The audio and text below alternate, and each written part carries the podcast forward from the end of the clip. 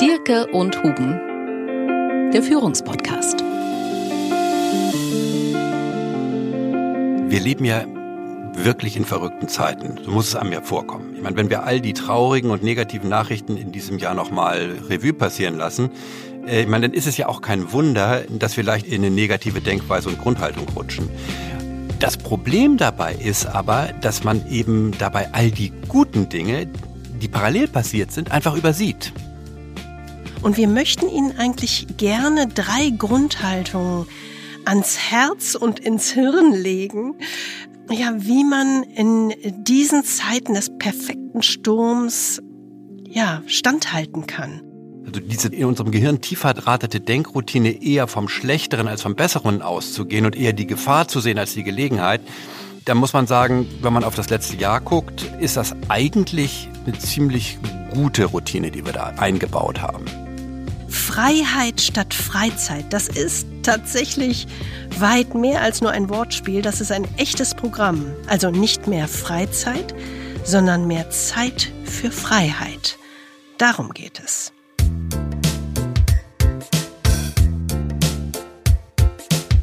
Der Führungspodcast mit Anke Huben und Kai Dierke. Wir freuen uns natürlich wieder sehr, dass Sie dabei sind, wenn es darum geht, Führung mit etwas anderen Augen zu sehen. Und dies ist unser letzter Podcast vor Weihnachten und dem Start ins neue Jahr. Oh Gott, ja. Ja, und Sie hören es vielleicht ein bisschen. Ich bin wie ungefähr 90 Prozent der Bevölkerung erkältet. Du bist Durchschnitt. ich bin totaler Durchschnitt, ist ja grauenhaft. also ich werde mich jetzt so ein bisschen durch den Podcast schniefen, aber ich hoffe, Sie äh, bleiben bei uns und Sie sehen es uns nach oder mir nach. Wir wollten einen kleinen äh, Rückblick geben. Ja, wo stehen wir eigentlich in diesem Jahr? Fang du doch mal an, dann kann ich noch mal wieder durchatmen. Ja, also ich meine, vor allen Dingen ist es ja äh, neben vielem anderen für uns ein ganz wichtiges Jahr, weil es ist der Abschluss des ersten Jahres unseres Podcasts ist. Wie viel sind es jetzt mittlerweile? Das ist schon die 27.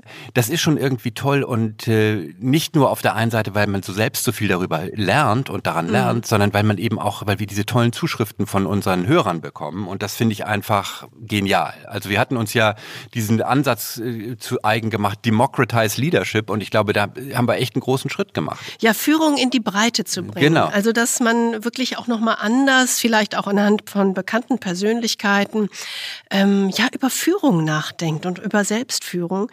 Das war eigentlich unser Ziel und das hat ja nach den Zuschriften wirklich schön geklappt und das freut uns wirklich sehr. Also das muss ich auch sagen. Das war gar nicht so einfach zu Anfang, aber wir sind so langsam in den Flow gekommen und wir versprechen, wir bleiben dran. Also wir genau. bleiben Ihnen treu auch im Jahr 2023. Schwur, genau. Schwur. Ein Schwur zum genau. Jahresbeginn, genau.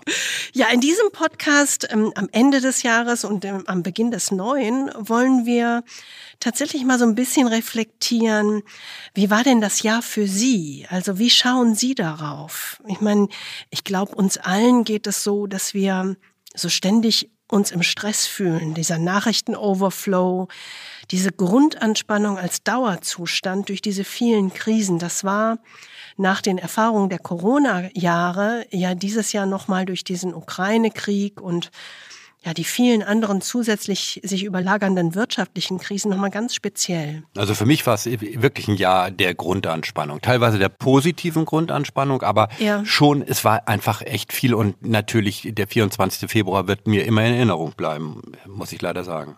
Ja, das war wirklich insgesamt ein schwieriges Jahr und das hören wir tatsächlich auch von vielen, von Freunden, Bekannten und auch von Klienten. Ähm, dieses Jahr 2022 sticht irgendwie raus. Mhm. Also wir wollten mal so ein bisschen reflektieren, wie geht es Ihnen am Ende dieses ereignisreichen Jahres, das so erschütternd und manchmal entmutigend und oft emotional so auffühlend war. Denn für uns war es so, ist ganz äh, witzig eigentlich, dieses Jahr, obwohl es genauso war, wie es war, hat uns tatsächlich zu so einer Art praktizierender Stoiker gemacht. Oder vielleicht weil es so war, wie es war. Ja, genau. Wir haben sehr bewusst drauf geguckt, was macht dieses Jahr und was machen diese Krisen mit uns. Und wir sind ehrlich gesagt dafür tatsächlich, dass wir auch in so eine neue Grundhaltung uns eingeschwungen haben, dafür tatsächlich sehr dankbar, um mhm. überhaupt solche Zeiten wie, wie dieses Jahr gut zu durchstehen. Das ist ein Test, wie eine Prüfung. Ja, also wenn wir eines gelernt haben, dann haben wir ja das gelernt, wir können unserer Gegenwart, unserer chaotischen Jetztzeit, also diese Auftürmung der Krisen, nur in einer Weise sinnvoll begegnen. Und das ist eine bewusst stoische Haltung, die man sich durch so viele kleine Praktiken erarbeiten kann. Das haben wir ja auch schon im Sommer Special sozusagen getan, stoisch in den Sommer. Und wir wollen heute nochmal mit einer anderen Perspektive darauf schauen. Bei uns gibt es ja in diesem Sinne Gott sei Dank keinen Jahresrückblick oder, nee. ni oder nicht noch einen Jahresrückblick, sondern wir wollen einfach vielleicht mal so ein bisschen schauen, was hat man eigentlich aus diesem Jahr gelernt und was kann man ins nächste Jahr hinübertragen. Und das ist vielleicht, das ist vielleicht so ein bisschen die ähm, Perspektive, die uns leitet. Deswegen wollen wir uns heute mit folgenden Fragen beschäftigen. Wir wollen uns fragen, wie können wir uns in dem Stress und inmitten dieser vielfältigen Krisen innerlich stärken? Und was können wir ganz konkret tun, um gestärkt in das neue Jahr zu gehen? Was kann uns helfen? Und welche konkreten Schritte haben wir für uns, also Kai und ich, mal ausprobiert und würden wir Ihnen empfehlen. Ja, wir hoffen natürlich, dass für Sie da auch etwas bei ist. Also es, wir sprechen wirklich aus eigener Erfahrung, aus eigener Erarbeitung dieser konkreten Schritte. Du hattest es ja schon angedeutet. Wir starten so diesen, diesen Sprung ins neue Jahr äh, und in die Weihnachtszeit. Vielleicht nochmal so mit einem Rückblick auf den Sommer. Das, nehmen wir das einfach mal so als Startpunkt und damit mit unserer Podcast-Folge Stoisch in den Sommer die Freiheit der Gelassenheit. Und äh, wir haben uns ja damals schon äh, relativ intensiv mal mit dem Stoizismus beschäftigt, also dieser stoischen Philosophie, und haben auch viele Reaktionen darauf bekommen. Äh, und deswegen wollen wir einfach noch mal kurz draufschauen. Äh, wenn wir uns noch mal so diesen Stoizismus vergegenwärtigen, dann lehrt er ja vor allem eines. Und das ist so der Kern eigentlich dessen. Er lehrt, wir beherrschen nichts und wir können uns auf nichts verlassen, was außerhalb dessen liegt, was der große stoische Philosoph Epiktet unsere Entscheidungsgewalt nennt.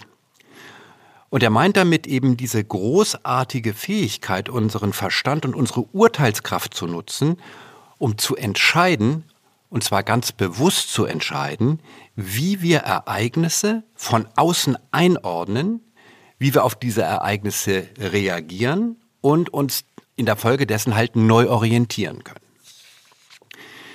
Um das aber zu tun, ist eben eines ganz besonders erforderlich. Wir müssen uns nämlich über uns selbst bewusst sein und den Blick eben nach innen richten, um Herr über diese Entscheidungsgewalt zu werden. Und auch da gibt es eine sehr gute Anweisung von dem anderen großen stoischen Philosophen Seneca, der das mal so formuliert, eigne dich dir an. Habe dich selbst im Blick, sei dir nicht egal. Fang an, dich für dein Selbst zu interessieren. Nimm wahr, was sich in dir tut, sorge für dieses Selbst und pflege dieses Selbst. Ich finde diese Worte ja einfach ganz göttlich. Ja, Seneca, also ich, ich meine, was erwartest du? Ja? Darunter machen wir es ja nicht. Dein Lieblingsphilosoph. Absolut. Aber ich finde es einfach so gut, dieses sei dir nicht egal. Ja. Ich meine, wie cool ist das denn? Und wie häufig bin ich mir egal ja, und absolut. quetsche noch das Letzte aus mir raus und genau. sozusagen Hacken zusammen und jetzt Zähne zusammen und jetzt aber durch. Und dann mit Schnupfen Podcast machen. und pflege dieses Selbst oder dein Selbst. Ich finde die, die Worte wirklich ganz wunderschön mhm, gewählt. Mm, mm. Und diese Selbstsorge beginnt ja eigentlich damit, dass du deiner selbst bewusst bist. Also das, was wir auch letztes Mal, glaube ich, schon gesagt haben, die Selbstbewusstheit. Mhm. Und damit, ähm, ja, die Selbstbestimmung, das ist ganz entscheidend für die Selbstsorge. Also sich nicht von äußeren Umständen bestimmen zu lassen, sondern Herr seiner selbst zu sein. Darum geht es eigentlich. Und wenn wir jetzt nach dem Jahr ist vor dem Jahr, ne, so genau. klassisch. Nach dem Spiel ist vor dem Spiel. Genau. genau. Wenn wir jetzt eine durchgreifende Besserung von außen erwarten, dann glaube ich, ist das so ziemlich illusionär. Ich meine, wer erwartet denn, dass es sich außen bessert? Also kann man ja nur ins Innere gucken, in die innere Grundhaltung, wie ich eigentlich diesem Außen begegne. Und wir möchten Ihnen eigentlich gerne drei Grundhaltungen ans Herz und ins Hirn legen, ähm, ja, wie man in diesen Zeiten des perfekten Sturms ja, standhalten kann. Seinen Weg findet, ja. Auch mit ganz konkreten Praktiken unterlegt. Denn diese Grundhaltungen sind entscheidend dafür, sich eben nicht wie so ein Blatt im Wind von den Ereignissen bestimmen zu lassen. Und diese drei Grundhaltungen sind nicht Glaube, Liebe, Hoffnung. Nein. Das wahre, schöne, gute. Nein. Diese drei Grundhaltungen sind Zuversicht, Dankbarkeit und Muße. Und das wollen wir uns gerne mal genauer anschauen.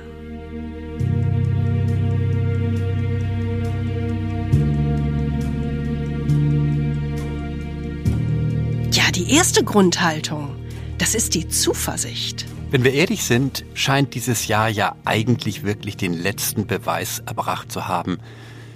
Alles, was schlecht laufen kann, wird auch schlecht laufen. Mhm.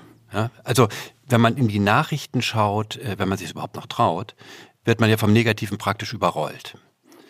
Es scheint ja irgendwie so, als würde sich alles oder zumindest mal vieles eigentlich nicht zum Besseren, sondern zum Schlechteren wenden dieses Jahr liefert eigentlich genug Gründe dafür anzunehmen, dass der in uns Menschen tiefer wurzelte Negativity Bias, also diese, diese, diese Ausrichtung auf das Negative, eigentlich äh, berechtigt ist oder dass wir damit eigentlich richtig liegen. Also diese in unserem Gehirn tief verdrahtete Denkroutine eher vom Schlechteren als vom Besseren auszugehen und eher die Gefahr zu sehen als die Gelegenheit, da muss man sagen, wenn man auf das letzte Jahr guckt, äh, ist das eigentlich eine ziemlich gute Routine, die wir da eingebaut haben. Ja, wir haben ja schon das an anderer Stelle mal gesagt. Das ist diese menschliche Denkroutine, dieser Negativfokus, der uns sagt, better safe than sorry. Also auf gut Deutsch, Vorsicht ist besser als Nachsicht. Und dieses Denkmuster ist ja eigentlich etwas Gutes. Ne? Das hat ja der Menschheit Absolut. das Überleben ermöglicht und ist ganz tief in unserem Urgehirn installiert, damit wir auch weiterhin überleben können. Ja, wir sind alle Nachfahren von Vorsichtigen. Ja, genau. Gott sei Dank. ja. Müssen wir dankbar sein. Ja, eigentlich schon. ja, und die Neurowissenschaften zeigt das ja auch, diese Neigung unserer Umgebung ständig nach Gefahren zu scannen und darauf unmittelbar zu reagieren, ist eben dieses Relikt aus der Frühzeit des Menschen. Also dieses Amygdala, dieses urzeitliche Gehirn ähm, was damals schon entwickelt war, als Säbelzahn, Tiger, Wollnashorn und Mammut tägliche Bedrohungen waren. Heute sind das eher, wenn man das mal so aufs Heute überträgt, sind das eher so hm, Termine mit dem Chef oder so ein konkurrierender Kollege, der mir sozusagen die Position raubt. Also der ähm, Vergleich mit dem Säbelzahntiger ist natürlich schon. also alles Mögliche kann ja für mich persönlich eine Gefahr bedeuten. Und für den einen, der ist da ein bisschen vielleicht ähm, stoischer oder toleranter oder ja, resistenter gegenüber solchen Gefahren und andere reagieren sehr sensitiv auf diese ganz alltäglichen Gefahren, die uns ständig äh, sozusagen überall auflauern. Ja, das muss ja auch nicht Lebensgefahr sein, es kann ja auch so Mikrogefahr nee, sein. Nee, ich meine, allein schon so ein so ein Blick, ne? Oder so ein Tonfall. Ja, oder dass man einem nicht zuhört oder so. Genau, so überfahren werden. Mhm. Das finde ich schon mhm. gefährlich. So nach mhm. dem Motto, werde ich jetzt hier ignoriert? Also es gibt alle möglichen Gefahren, die da so rumlauern. ja, so einfach Stressoren sind. Ja, genau. Und angesichts dieser vielen kleinen täglichen Bedrohungen ist es eigentlich kein Wunder, wenn wir in diesen Negativity oder in diesen Negativitätsfokus äh, abdriften ohne bewusstes Gegensteuern tappen wir da voll rein. Also wir haben das mal, glaube ich, so schön genannt, der Do-Nothing-Case. Wenn du nichts machst, dann bist du voll im Negativitätsfokus, weil das nun mal das menschlich Angeborene ist. Aber, und ähm, Da warnt, finde ich, sehr gut die amerikanische Psychiaterin Elizabeth Kübler-Ross vor, Negativität nährt eben nur Negativität. Das ist wie eine Spirale. Mhm. Ja, ist wie so ein Teufelskreis. Ne? Da kommst du schlecht wieder raus, wenn du da nicht konkret gegenarbeitest. Und die Folgen können natürlich für einen fatal sein. Man, man rutscht so ins Passive, man hat so eine unterdrückte oder offene Wut, man äh, zerfleischt sich mit Ängsten, äh, verzweifelt vielleicht auch leicht innerlich. Also das kann ja bis zu einer Depression gehen. Also do nothing ist negatives Denken. Und dagegen muss man angehen. Als Gegengift oder man könnte fast sagen, besser als Allheilmittel wird dann ja angesichts dieser Gefahr, ins Negative abzurutschen, von allen möglichen Experten und auch von manchen Coaches und Beratern äh, so einfach positives Denken verschrieben oder Hoffnung als Methode all das irgendwie, um sich dann selbst, äh, so wie damals irgendwie dieser Baron Münchhausen, so aus den eigenen Haaren aus dem Sumpf zu ziehen, äh, aus diesem Sumpf des Negativen rauszukommen. Aber wir wissen ja eben auch alle, Münchhausen war eben der Lügenbaron und äh, ja. ja. ist ja so. Und da, daran liegt eben auch viel Wahrheit, denn es stimmt einfach, wer rein positives Denken propagiert oder Hoffnung macht, der lügt. Mhm. Ne? Mhm. Muss man einfach so klar ja, sagen. Ja, denn das Verlassen ja. auf positives Denken und Hoffnung kann ja zu ebenso negativen Folgen führen wie der Negativity Bias. Muss man ja sehen. Also wenn man jetzt im Grunde so eine Art banalen Optimismus predigt, dann kann das ja bedeuten, dass man sich irgendwie der Realität verweigert und einfach nur auf eine bessere Zukunft hofft. Das führt genau zu der gleichen Passivität wie der Negativity Bias. Und wenn du eben dann nichts tust, dann hast du womöglich sogar noch eine höhere Wahrscheinlichkeit, dass das drohende Unheil dann wirklich eintritt. Also das ist auch kein richtiger Weg. Und natürlich können auch Wut und Verzweiflung die Folge sein, wenn sich dann diese Hoffnung als trügerisch erweisen und wie Seifenblasen zerplatzen. Also ich sag mal, rein banales positives Denken ist kein angemessenes Gegengift gegen diese Negativitätstendenz. Ja, also was kann man tun? Das ist ja die Frage. Wenn äh, Verzweiflung keine Lösung ist, ähm, sozusagen so weiter abdriften und auch Hoffnung keine Methode ist, dieses pure positive Denken. Und wir plädieren da ganz klar für Zuversicht. Zuversicht muss man sich noch mal so ein bisschen auf der Zunge zergehen lassen, was das denn eigentlich heißt. Ich bin ja in die Zuversicht verliebt. Ja, ja, Wie? Also, ja, ja, ich weil so, so, nur, also, nein, nein, ja, das ist die, die einzige, die ich neben dir habe. Aber, aber Zuversicht finde ich ist so sowas wie die weniger schöne, aber tapfere Stiefschwester der Hoffnung. Hm. Die weniger schöne, aber tapfere Stiefschwester der Hoffnung. Ja. Ach, du hast immer so schöne Wortgebilde. Ja, finde ich echt. Wahnsinn. Ja, also ich würde das nochmal anders angucken. Ähm, vielleicht erinnern Sie sich noch an das Stockdale-Paradox in dem schon erwähnten Podcast im Sommer, stoisch in den Sommer. Da gab es doch diesen diesen James Admiral. Bond. James Bond Stockdale. Allein diesen Namen liebe ich ja schon. Ja, ich meine, der hieß tatsächlich so. Es ist einfach unglaublich.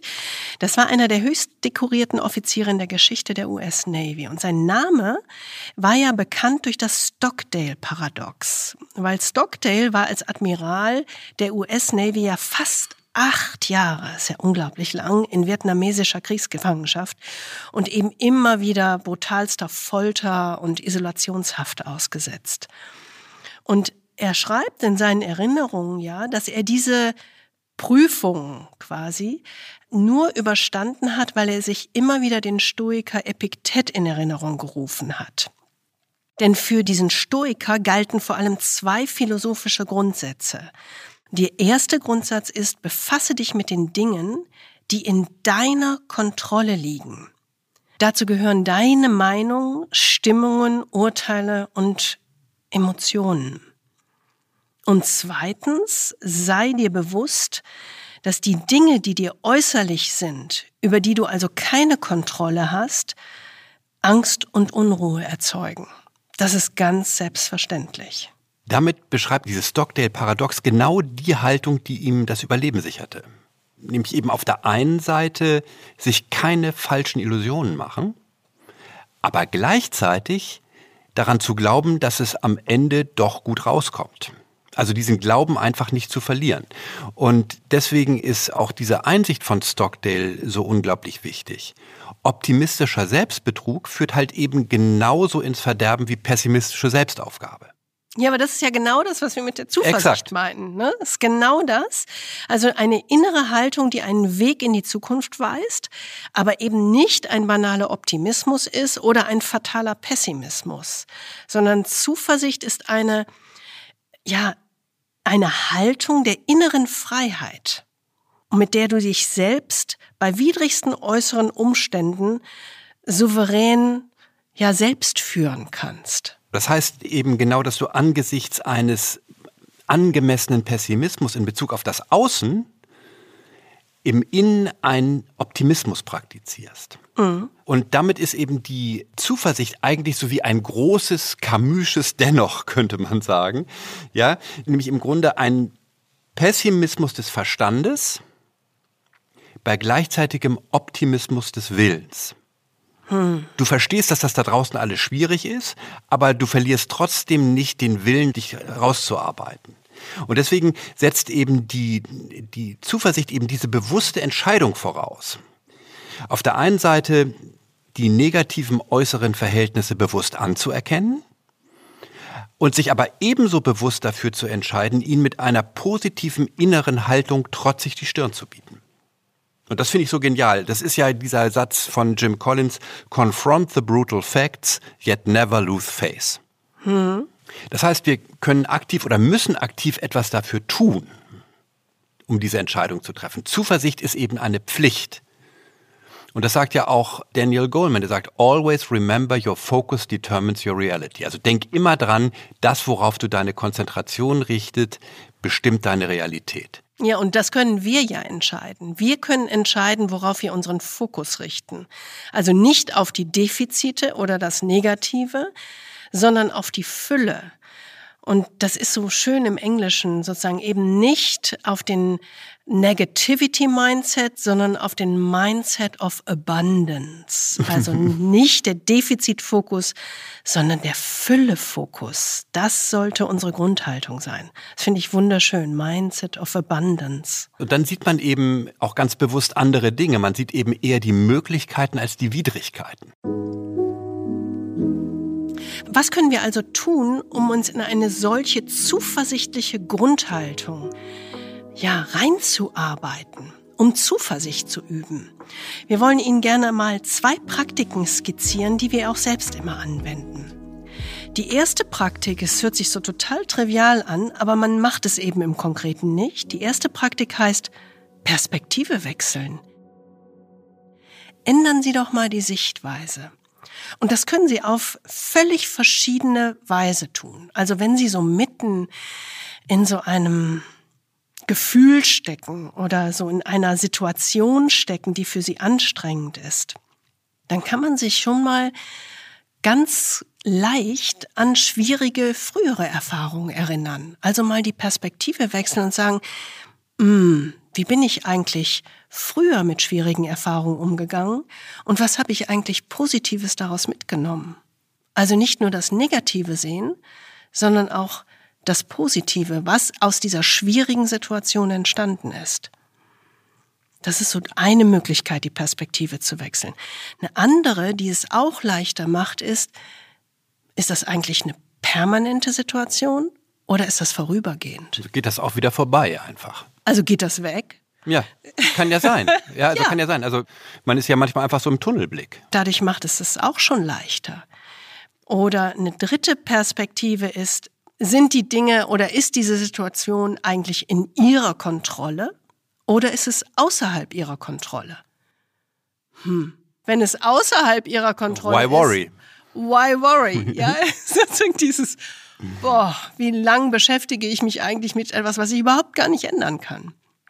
Und das letzte vielleicht noch, kauen Sie eigentlich auf diesem Problem immer weiter herum oder kommen Sie einer Problemlösung näher?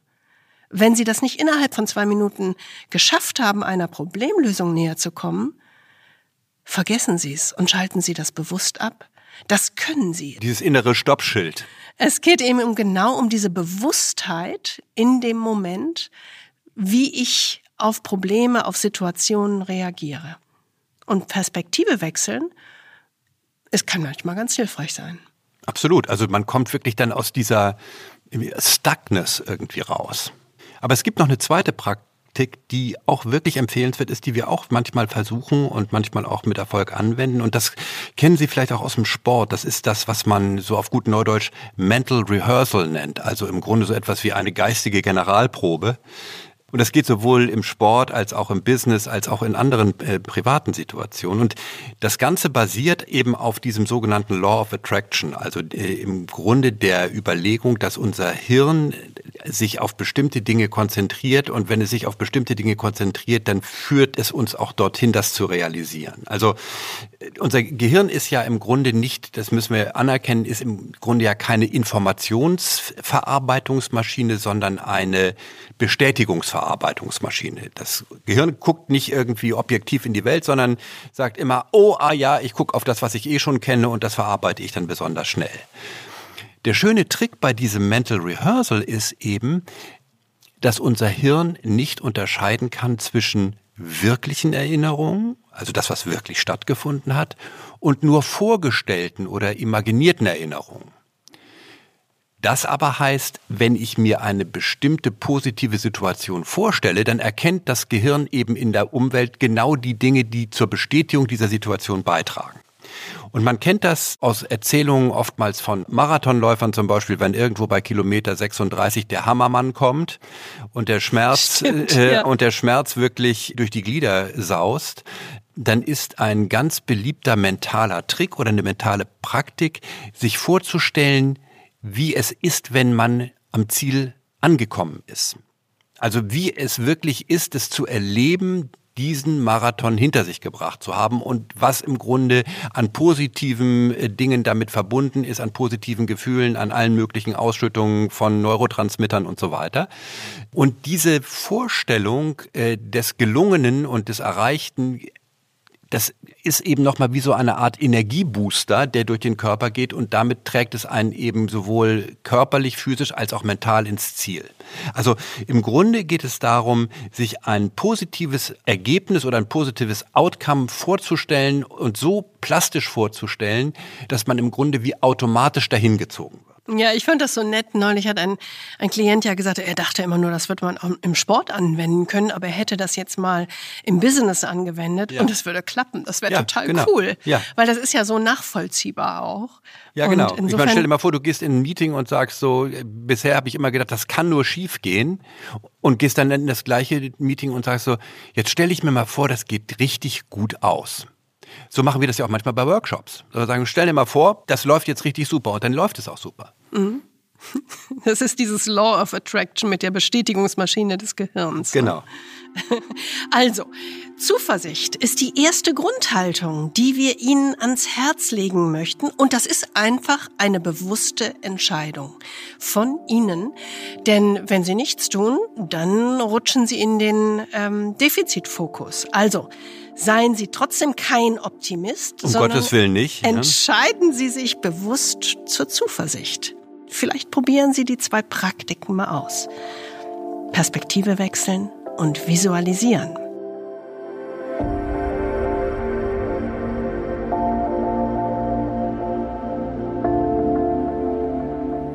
Zweite Grundhaltung, die wir Ihnen nahelegen möchten, heißt Dankbarkeit. Wir leben ja wirklich in verrückten Zeiten. So muss es einem ja vorkommen. Ich meine, wenn wir all die mhm. traurigen und negativen Nachrichten in diesem Jahr nochmal ja, Revue ja passieren lassen, ja. äh, ich meine, dann ist es ja auch kein Wunder, dass wir leicht an eine, in eine negative Denkweise und Grundhaltung rutschen. Das Problem dabei ist aber, dass man eben dabei all die guten Dinge, die parallel passiert sind, einfach übersieht. Ja, das ist richtig. Und ich meine, das äh, wird ja genauso auch in den Nachrichten übrigens gehandhabt. Ich weiß auch nicht, da wird ja auch nie was Gutes gemeldet. Aber Bad der, News der, are good news. Ja. Genau, unser Kopf, unser Gehirn ist ja genauso, das rutscht immer weg. Ich weiß auch nicht ja, warum. So. Aber ich meine, jetzt nur mal so ein paar Beispiele, vielleicht sich das noch mal so ein bisschen in Erinnerung rufen. Also die vielen guten Gespräche oder auch die Zusammenarbeit am Arbeitsplatz. Ja, mit unseren mit, Klienten ist doch toll. Ja, das ist toll. Oder so die menschlichen Begegnungen, das, ich nenne das jetzt mal das, dieses Füreinander-Dasein, das haben wir ja in Nairobi ganz stark gespürt. Ne? Diese, auch diese einfühlsame Unterstützung für diejenigen, die in Not sind. All das haben wir auch in diesem Jahr gespürt. Absolut. Dieses vertrauensvolle Miteinander. Ne? Also man rückt so ja auch näher zusammen, man redet auch gerade in diesen Krisenzeiten durchaus offener. Also ich merke das in Gesprächen mit äh, sowohl mit Klienten, aber natürlich auch mit Freunden. Mhm. Oder Bekannten, ja, genau. Kommt man noch näher zusammen. Also es gibt unzählige positive Entwicklungen im Kleinen, im Privaten, aber auch ja im Großen, also in der Politik, in Europa, in der Welt, die es eben nicht in die Schlagzeilen schaffen und worauf wir nicht fokussieren. Eigentlich blöd.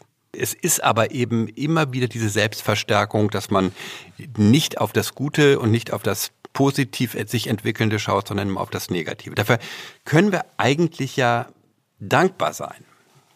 Ja, wir könnten dankbar sein, aber Dankbarkeit ist ja irgendwie aus der Mode gekommen. Ja, also für mich klingt irgendwie, als ich, als wir darüber nachgedacht haben, klingt der Begriff ja irgendwie so ein bisschen nach Kalenderblattphilosophie. Ja, oder, oder Danke. Für ja, so Kirchentagsbetulichkeit, mhm. genau. Aber es ist ja auch so, ich meine, wenn wir ehrlich sind, fällt es uns doch viel leichter, stolz auf unsere Erfolge zu sein, als Dankbarkeit zu praktizieren.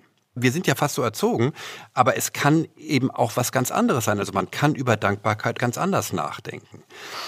Dankbarkeit ist ja zunächst erstmal nichts anderes als das Gefühl des Glücks für etwas Positives. Für etwas Positives, das da ist, etwas, das gut ist, das vielleicht einfach nur da ist, nicht durch unsere Leistung, vielleicht sogar auch ganz ohne unser Zutun.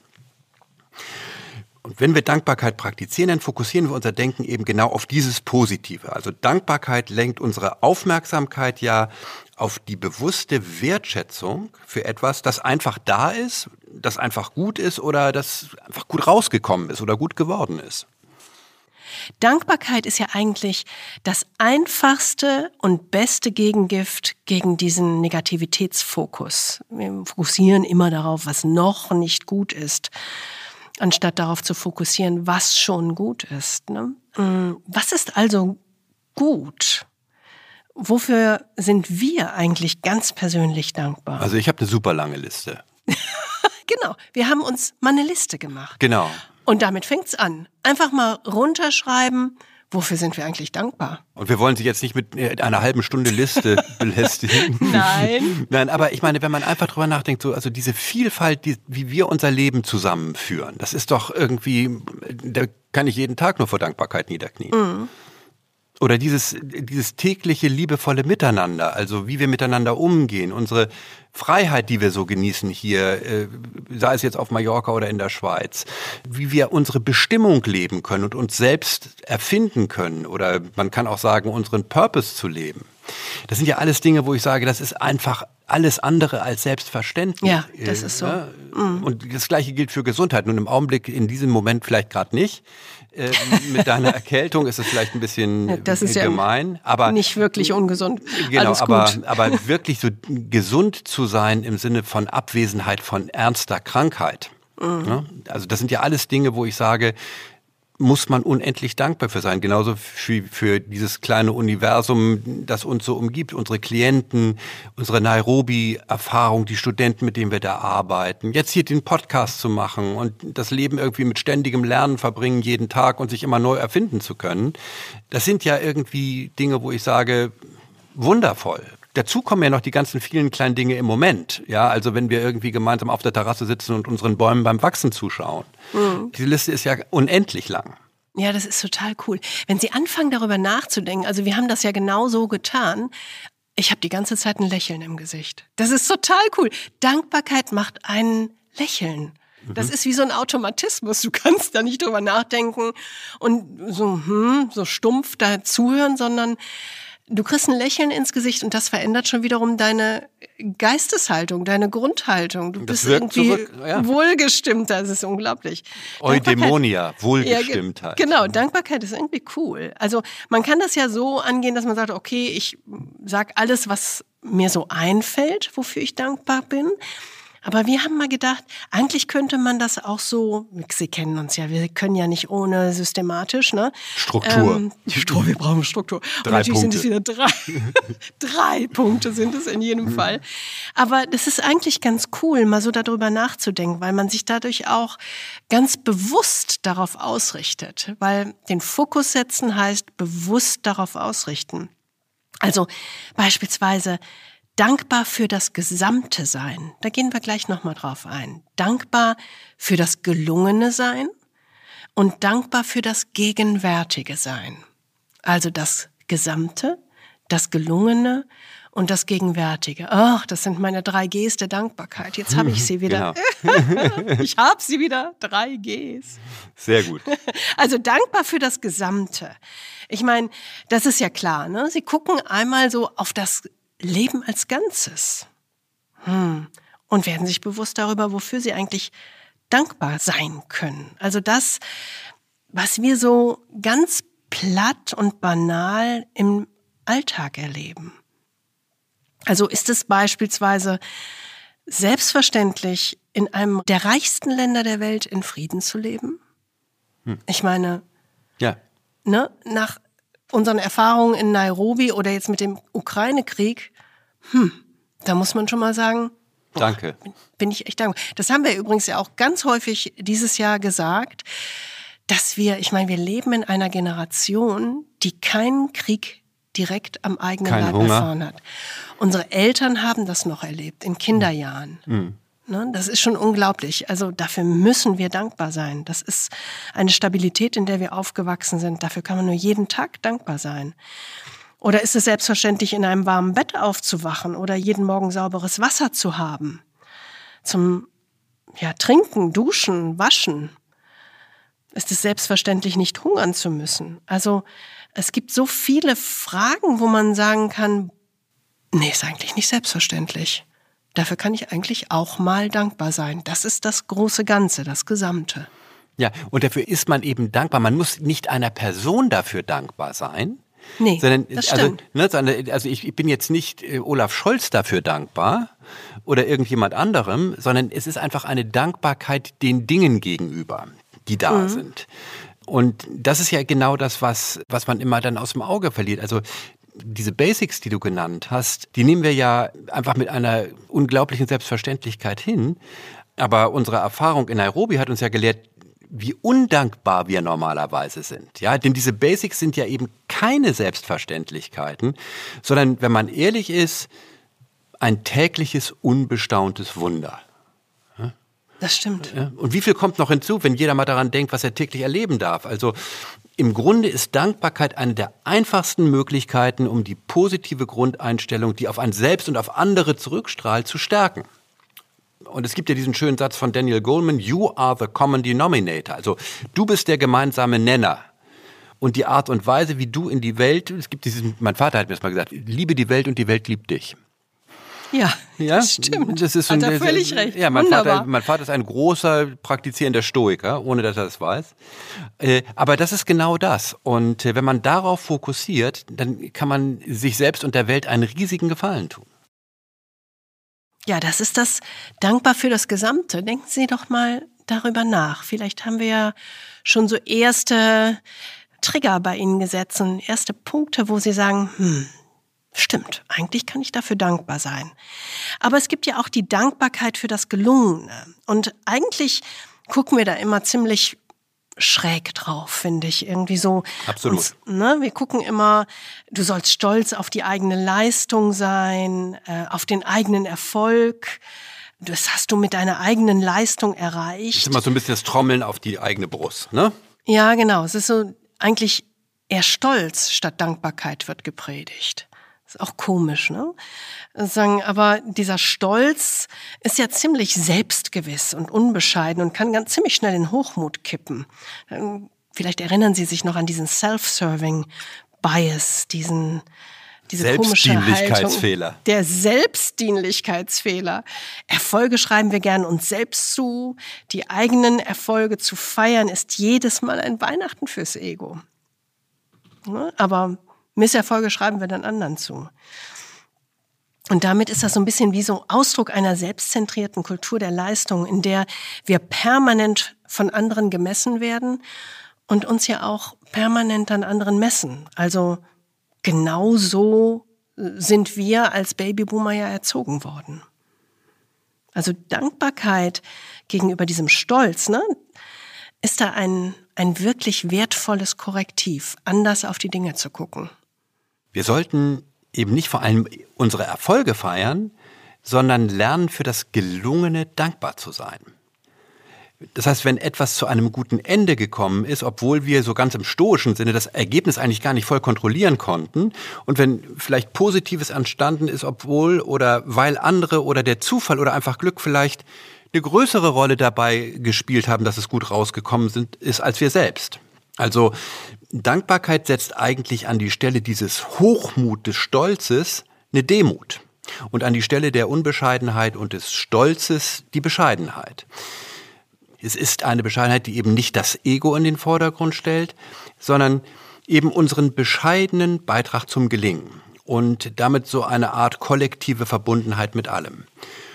Damit bewahrt uns eben die Dankbarkeit vor dem Irrweg eines bloß erfolgreichen Lebens und öffnet den Weg zu einem gelungenen Leben. Und das ist ein großer Unterschied. Mhm, das ist die Dankbarkeit für das Gelungene. Und dann haben wir das Dritte. Und das finde ich eigentlich also für mich ist das das Schönste, diese Dankbarkeit für das Gegenwärtige, also im Moment, weil das die Bewusstheit auch fördert, ne? sozusagen im konkreten Moment bewusst dankbar zu sein. Also wie oft, das müssen wir uns schon selbstkritisch fragen, sind wir eigentlich bewusst im Hier und Jetzt? Also schätzen wir das wirklich, diese konkrete aktuelle Situation wirklich wert?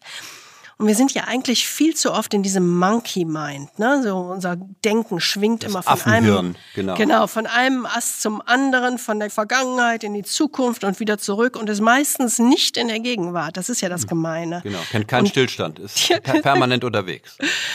Und dieses ähm, Fokussieren auf den Moment, das erfordert einen besonders aufmerksamen Blick. Das ist das Schöne. Also man kann sich darin wirklich trainieren und üben. Dieses im Moment so, wie so, das Wort ist ja auch so, so schön, innezuhalten und zu sagen, ist das nicht schön? Geht es uns nicht gut?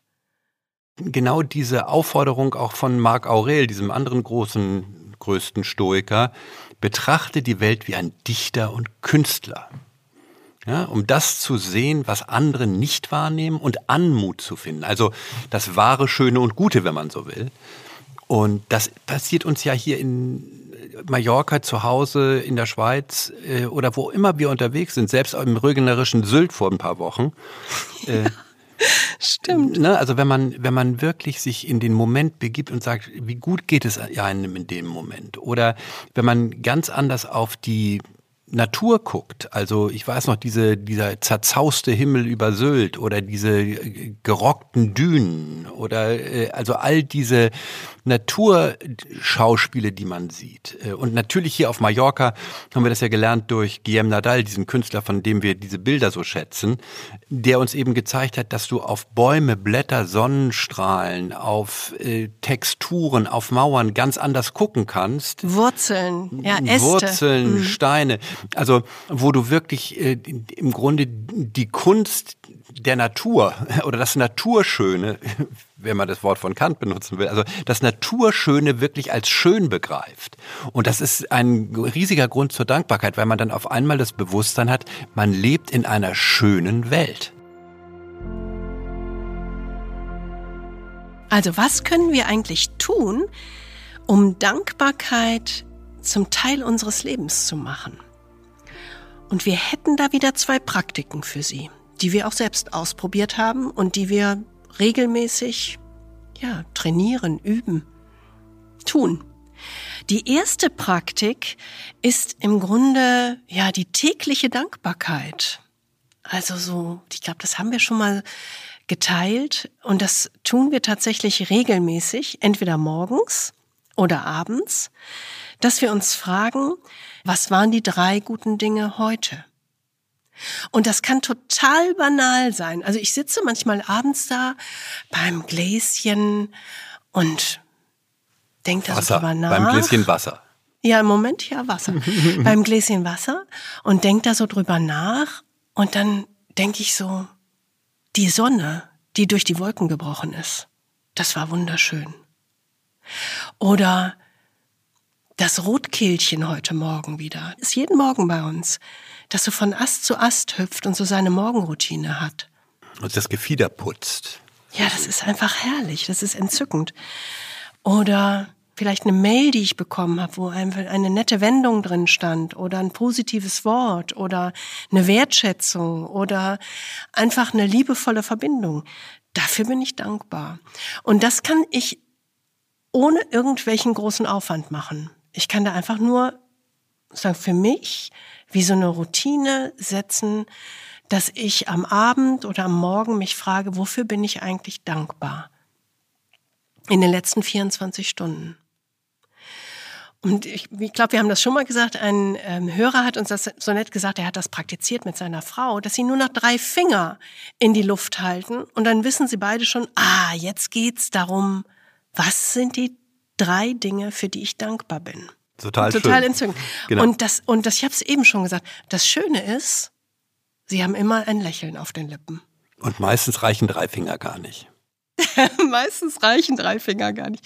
Das ist total schön. Mm, absolut. Also ich kann das bestätigen. Du schläfst mit einem Lächeln im Gesicht ein. Das ist, das ist die erste Praktik. Also es ist, ich nenne das trotzdem mal so Dankbarkeitsmeditation ja. fast, weil ich innehalte und für mich Zeit nehme, genau darüber nachzudenken. Also mein Gehirn mal nicht mit irgendetwas anderem zu beschäftigen, sondern darüber nachzudenken, wofür kann ich eigentlich dankbar sein? Und ich komme jetzt wieder mit der rationalen Variante. Nee, das ähm, stimmt gar nicht. Die ist auch gut. Ja, also diese Praktik. Die mag ich auch. Diese Praktik 2 äh, nach der Dankbarkeitsmeditation ist die Dankbarkeitsliste. Und wir alle lieben ja Listen. Und äh, insofern ist eine Dankbarkeitsliste wirklich was Wirksames. Das ist nämlich wie so eine Art ja, Dankbarkeitstagebuch in Listenform. Man kann sich hinsetzen und sagen, was sind eigentlich die Dinge, für die ich dankbar bin, sei es jetzt für das Gesamte, das Gelungene, das Gegenwärtige, oder Sie können auch einfach die Struktur über den Haufen werfen und sagen, vielleicht gibt es irgendwas ganz anderes.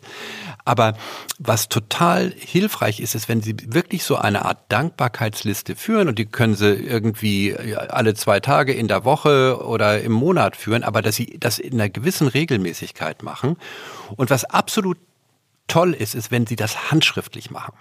Also nicht wieder irgendwie eine Computerdatei oder sonst irgendwas, sondern wenn Sie versuchen, das handschriftlich zu machen. Denn es gibt wirklich äh, den neurophysiologischen Nachweis, dass es eine sehr enge Verbindung gibt zwischen dem Handschreiben und der Bewusstseinsausbildung. Das heißt, es gibt eine enge Verdrahtung zwischen Hirn und Hand. Und wenn Sie das wirklich mit der Hand schreiben, dann prägt sich das nochmal besser ein, als wenn Sie es nur in die Maschine tippen. Und das ist wirklich eine unglaublich wirksame und super einfache Variante, sich das, was gelungen ist, äh, was man als positiv empfunden hat, in Dankbarkeit nochmals ins Gedächtnis zu rufen. Und das kann einen wirklich beflügeln und ist super einfach. Ja, genau. Ich mache das immer so alle zwei Wochen etwa. Und dann habe ich so ein kleines Büchlein und dann schreibe ich immer Dinge da rein und dann ist man immer erstaunt. Also ich bin dann immer erstaunt, dass ich denke, boah, es gibt so vieles, für das ich dankbar sein mhm. kann. Das ist einfach schön, weil man macht es, also ich führe mir das dann ganz bewusst vor Augen. Also, unser Tipp, feiern Sie nicht Erfolge, sondern üben Sie Dankbarkeit für das Gesamte, das Gelungene und das Gegenwärtige. Das finde ich das Schönste, das Gegenwärtige. Denn das, das ist so, sie. Das ist immer sie, da. ja, sie arbeiten sich dann so in eine Haltung der Fülle. Sie sehen viel mehr, was ihnen gut tut und wofür sie dankbar sein können. Und sie sind angefüllt von guten Gedanken. Jetzt kommt die dritte Haltung und die ist auch wichtig, um in diesen Zeiten ja gut ins neue Jahr zu kommen. Und die dritte Haltung ist die Muße. Da kommen wir nochmal zurück auf unseren großen Lehrer Manfred Ketz de Vries aus Inseat. Ähm, und der hat vor einigen Jahren mal eine ganz brillante Frage gestellt. ja. Wirklich eine brillante Frage. Ja, das war Nämlich, Wann haben Sie sich eigentlich das letzte Mal wirklich gelangweilt? Also so richtig gelangweilt. Das ist eine fiese Frage. Das ist eine oder? fiese Frage. Also ich konnte Also das mich, muss man sich mal auf der Zunge zergehen. Ja, wann habe ich mich eigentlich gelangweilt? also ich konnte mich echt nicht dran erinnern. Ich habe wirklich nachgedacht. Ich konnte mich wirklich nicht dran erinnern. Und wahrscheinlich können Sie sich als Hörer auch nicht wirklich dran erinnern.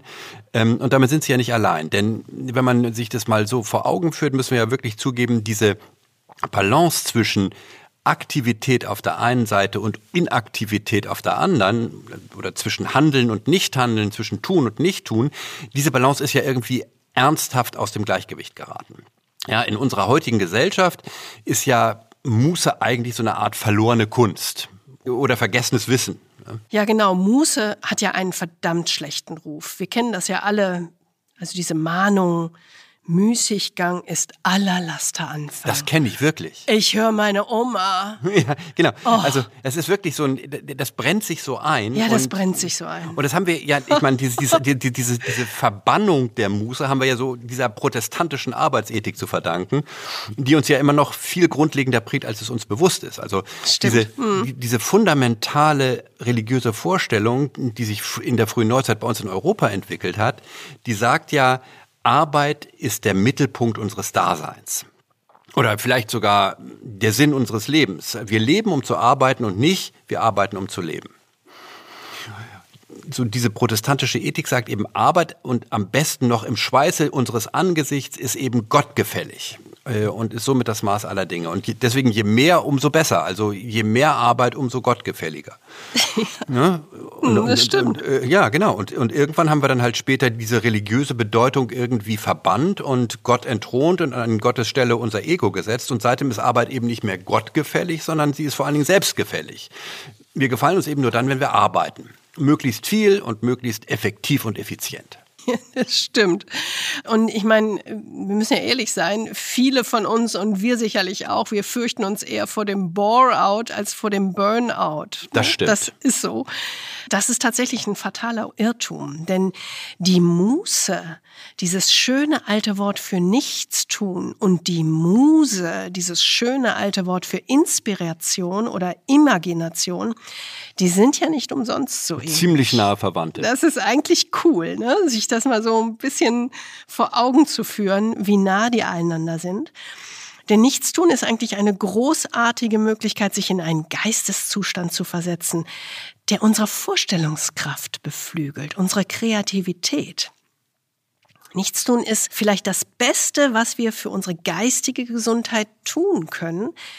Denn scheinbar inaktive Geisteszustände können ja wie so eine Inkubationszeit sein, sozusagen, für Geistesblitze. ja.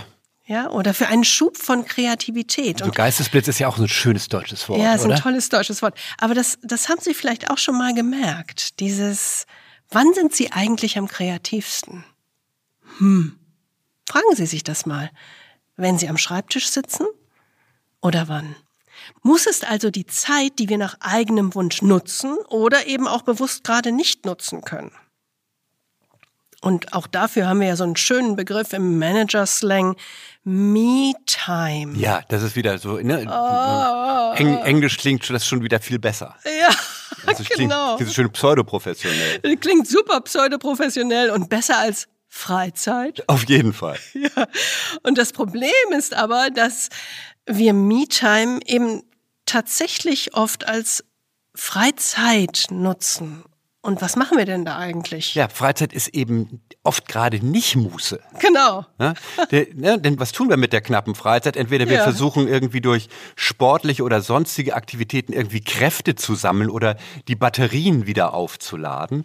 Aber das alles dient ja im Grunde nur dazu, dann wieder ausdauernder arbeiten zu können. Also wenn man so auf Freizeit guckt, dann dient die Freizeit wieder nur der Selbstoptimierung, nämlich dem Zweck, besser in der Arbeit zu funktionieren. Hat ist also mit frei überhaupt nichts zu tun. Ja, ja, oder wir, wir suchen so Zerstreuung oder Unterhaltung und halten uns irgendwie beschäftigt, ne, um so eine Ablenkung zu haben, wie auch immer. Ich meine, das kennt jeder, das kennen wir ja nun auch. Dieses instinkthafte Herumsurfen auf dem iPhone. Zwanghafte, würde ich fast sagen. Ja, ich wollte auch gerade sagen, es ist, glaube ich, eher zwanghaft. Ja. Ich meine, wir haben einfach diese extrem reduzierte Aufmerksamkeitsspanne. Das hat sich wirklich in unserer Lebenszeit massiv verändert. Ja. Durch die digitale Welt, das ist ganz klar. Wir sind so auf Kurzweiligkeit konditioniert und eben genau nicht auf Langweiligkeit. Das ist eigentlich nett.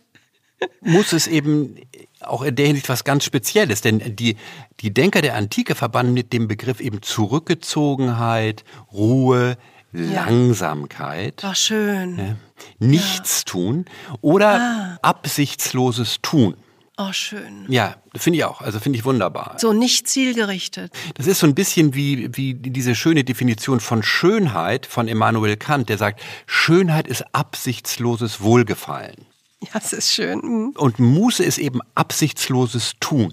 Und deswegen ist Muße eben auch so wertvoll und erstrebenswert, weil sie den Charakter bildet und eben genau diese kreativen Möglichkeiten schafft. Und deswegen war eben für die Denker der Antike, und das ist doch mal so ein interessanter Twist, für die war eben Muße das entscheidende Merkmal eines Daseins in Freiheit. Und genau das positive Gegenbild zum Sklavendasein, also dem unfreien Dasein unter dem Joch der Arbeit. Jetzt sind wir nicht alle Sklaven, aber ich glaube, dieses positive Gegenbild äh, zu behalten, das ist eben ganz entscheidend. Und wir müssen eben, glaube ich, nochmal klar sagen, Muße ist nicht zwangsläufig nichts tun, sondern es ist tun oder nichts tun. Aber das Entscheidende ist, es muss absichtslos sein. Ja, das ist im Grunde sowas wie so eine selbstvergessene Beschäftigung. So irgendwie sich da rein auch treiben zu lassen. Genau. Und treiben lassen oder gehen lassen ist ein total guter Begriff, weil wir haben ja ganz, ganz viele Klienten, die immer sagen, wenn ich eines lernen möchte, dann ist es Gelassenheit. ja, das stimmt. Ja. Aber Gelassenheit setzt eben voraus, dass man auch mal was sein lässt. Ja, und die meisten Klienten fokussieren immer auf das Tun, aber nicht auf das Lassen. Ja, also deswegen ist eben im Grunde die große Lehre, wer Gelassenheit sucht, der muss eben auch mal was lassen und in der Freizeit eben auch nichts tun, sondern sich nur die Freiheit zu lassen, nichts zu tun oder absichtslos zu handeln. Wir haben ja neulich so ein Zitat von Joseph Beuys gefunden, der so einen total schönen subversiven Kampfruf geprägt Das war so in den hat. 70ern, glaube ich. Ja, Ja, da war er, genau. der war ja sozusagen noch bei dir in Düsseldorf re- revolutionär an der Kunstakademie. Unser Star da. Und dieser Kampfruf heißt Freiheit statt Freizeit. Und genial. genau, ja, der ist genial, wenn man das mal unter dieser Perspektive der Muße sieht, denn genau darum geht es ja. Nicht sozusagen um dieses eine kurze Zeit ausspannen vom mühevollen Joch der Arbeit. Ausgespannt hat man ja früher Zugtiere, also Ochsen und Pferde. Ja? Ja, aber das macht man ja nur, um hinterher dann wieder mit neuer Kraft wieder an die Arbeit zu gehen, wieder unters Joch. Genau. Das ist eben genau nicht Muße, sondern Muße ist echte Freiheit. Also sowas wie geistige Arbeitslosigkeit, wie Peter Sloterdijk das ausgedrückt hat. Wir sollten uns einfach mal trauen, unser Hirn in die Arbeitslosigkeit zu schicken. Es wird schon für sich selbst für Beschäftigung sorgen. Es wird sich schon was suchen. Und was vielleicht nicht zweckorientiert ist.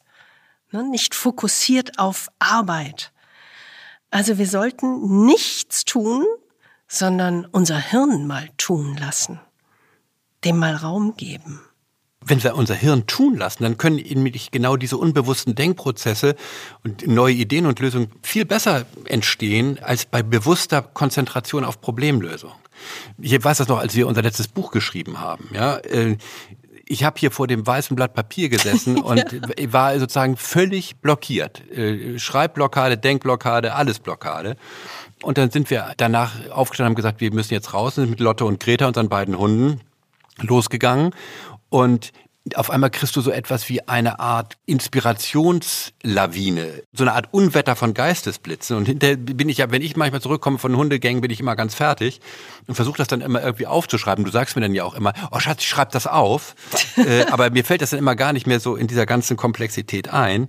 Aber was ich damit sagen will, ist, wir müssen wirklich diese Fähigkeit erlernen, zwischen Tun und Nichtstun und zwischen Einsamkeit und Eingebundenheit oder zwischen Lärm und Stille, diese Balance irgendwie wieder herzubringen.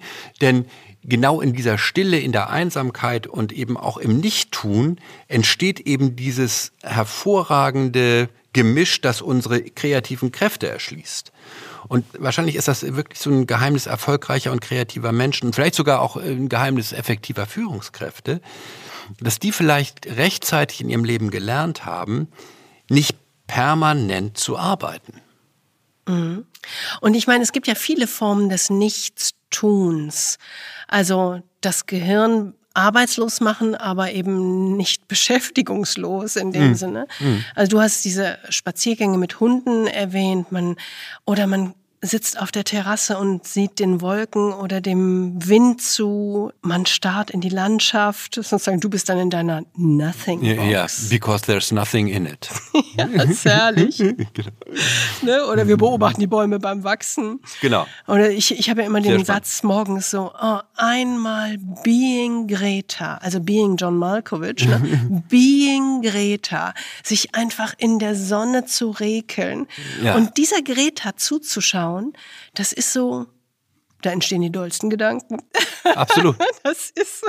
Genau. Das ist so irgendwie so, die Gedanken schweifen dann so ab und dann bricht es so aus einem raus. Und der Greta zuzuschauen, einfach immer so, die ist ja auch so völlig im Moment und eben auch so verspielt mhm. und versonnen. Das ist einfach ein, gutes Vorbild an der Stelle. Ja, genau.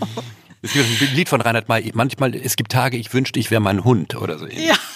Guck mal, Mensch, was du alles weißt. Ja, ich habe, ja das ist das mein Gedächtnis. Reinhard May, guck mal, nach also so langer Zeit lerne ich noch was Neues. Das kennen. ist das, das, das ist, ja mein großes Gedächtnis, für, mein Gedächtnis für unnützes Wissen. Herrlich. Also wir können Muße als einen Raum der Freiheit oder eben als Freiraum ansehen. Das ist wie so eine kritische Ressource, die uns antreibt, mal ins Neue, ins Unbekannte vorzudringen.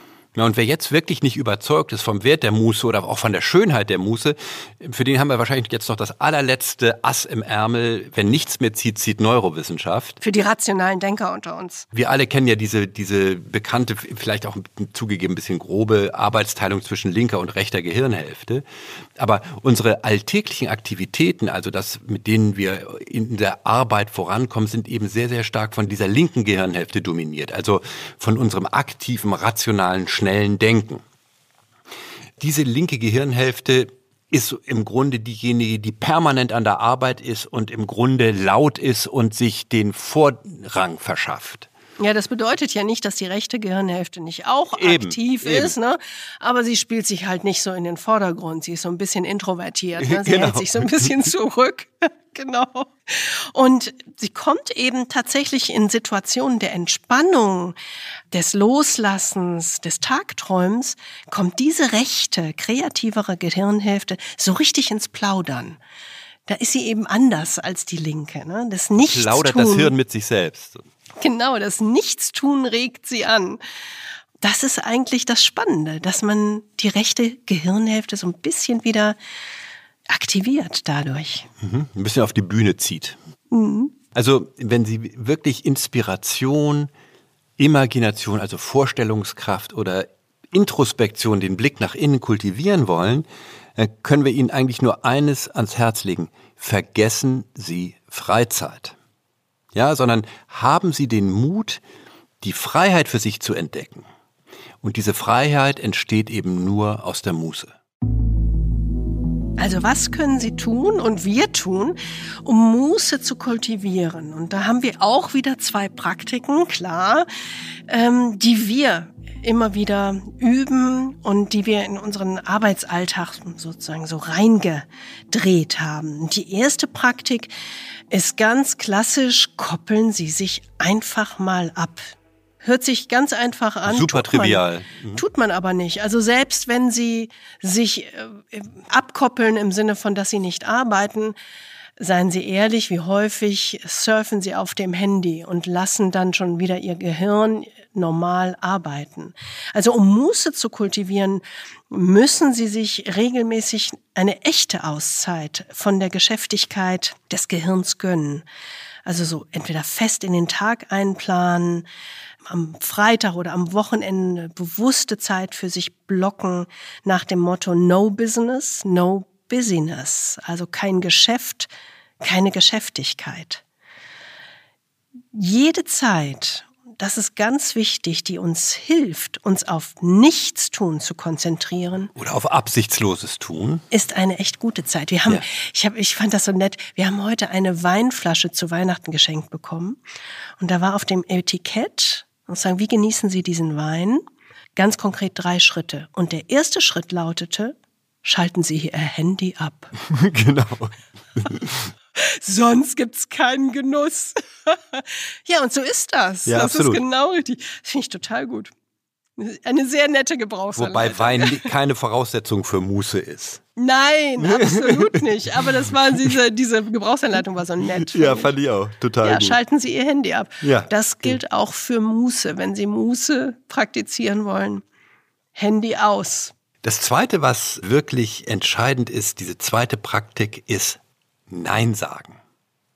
Und auch das klingt ja auf den ersten Blick irgendwie trivial. Ja, es geht vor allen Dingen aber darum, Nein zu sagen, vor allem zu Dingen, die wir eigentlich gerne tun würden oder von denen wir glauben, dass wir sie tun müssten.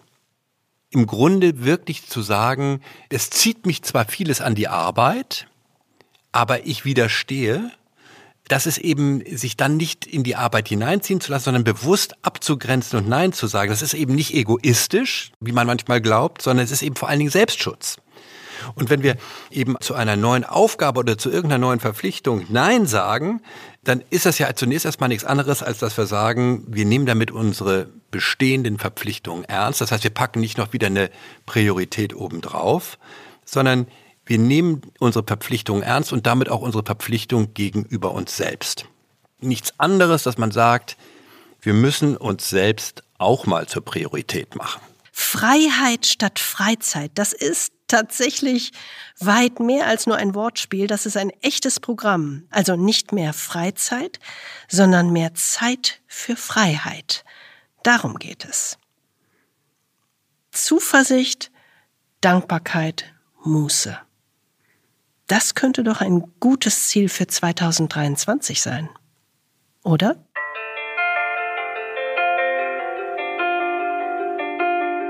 Das war unser Podcast Gestärkt ins neue Jahr.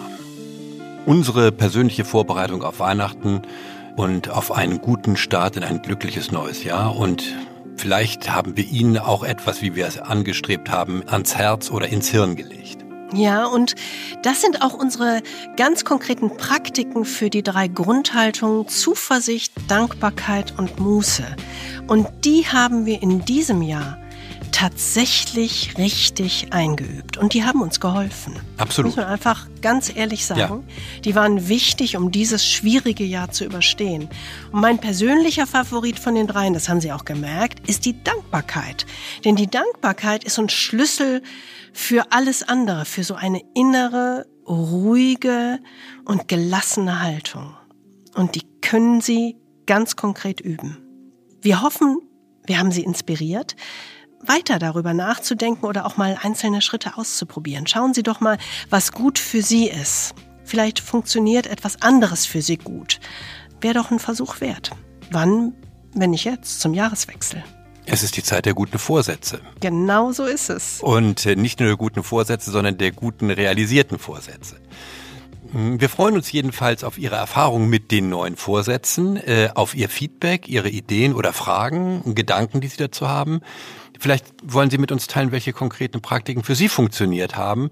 Oder was tun Sie? Vielleicht haben Sie auch ganz andere Ideen, wie man diesen drei großen Haltungen Zuversicht, Dankbarkeit und Muße ein bisschen besser zu Leibe rücken kann. Mailen Sie uns also gerne. Unsere E-Mail-Adresse finden Sie wie immer in den Show Notes und in der Beschreibung dieses Podcasts.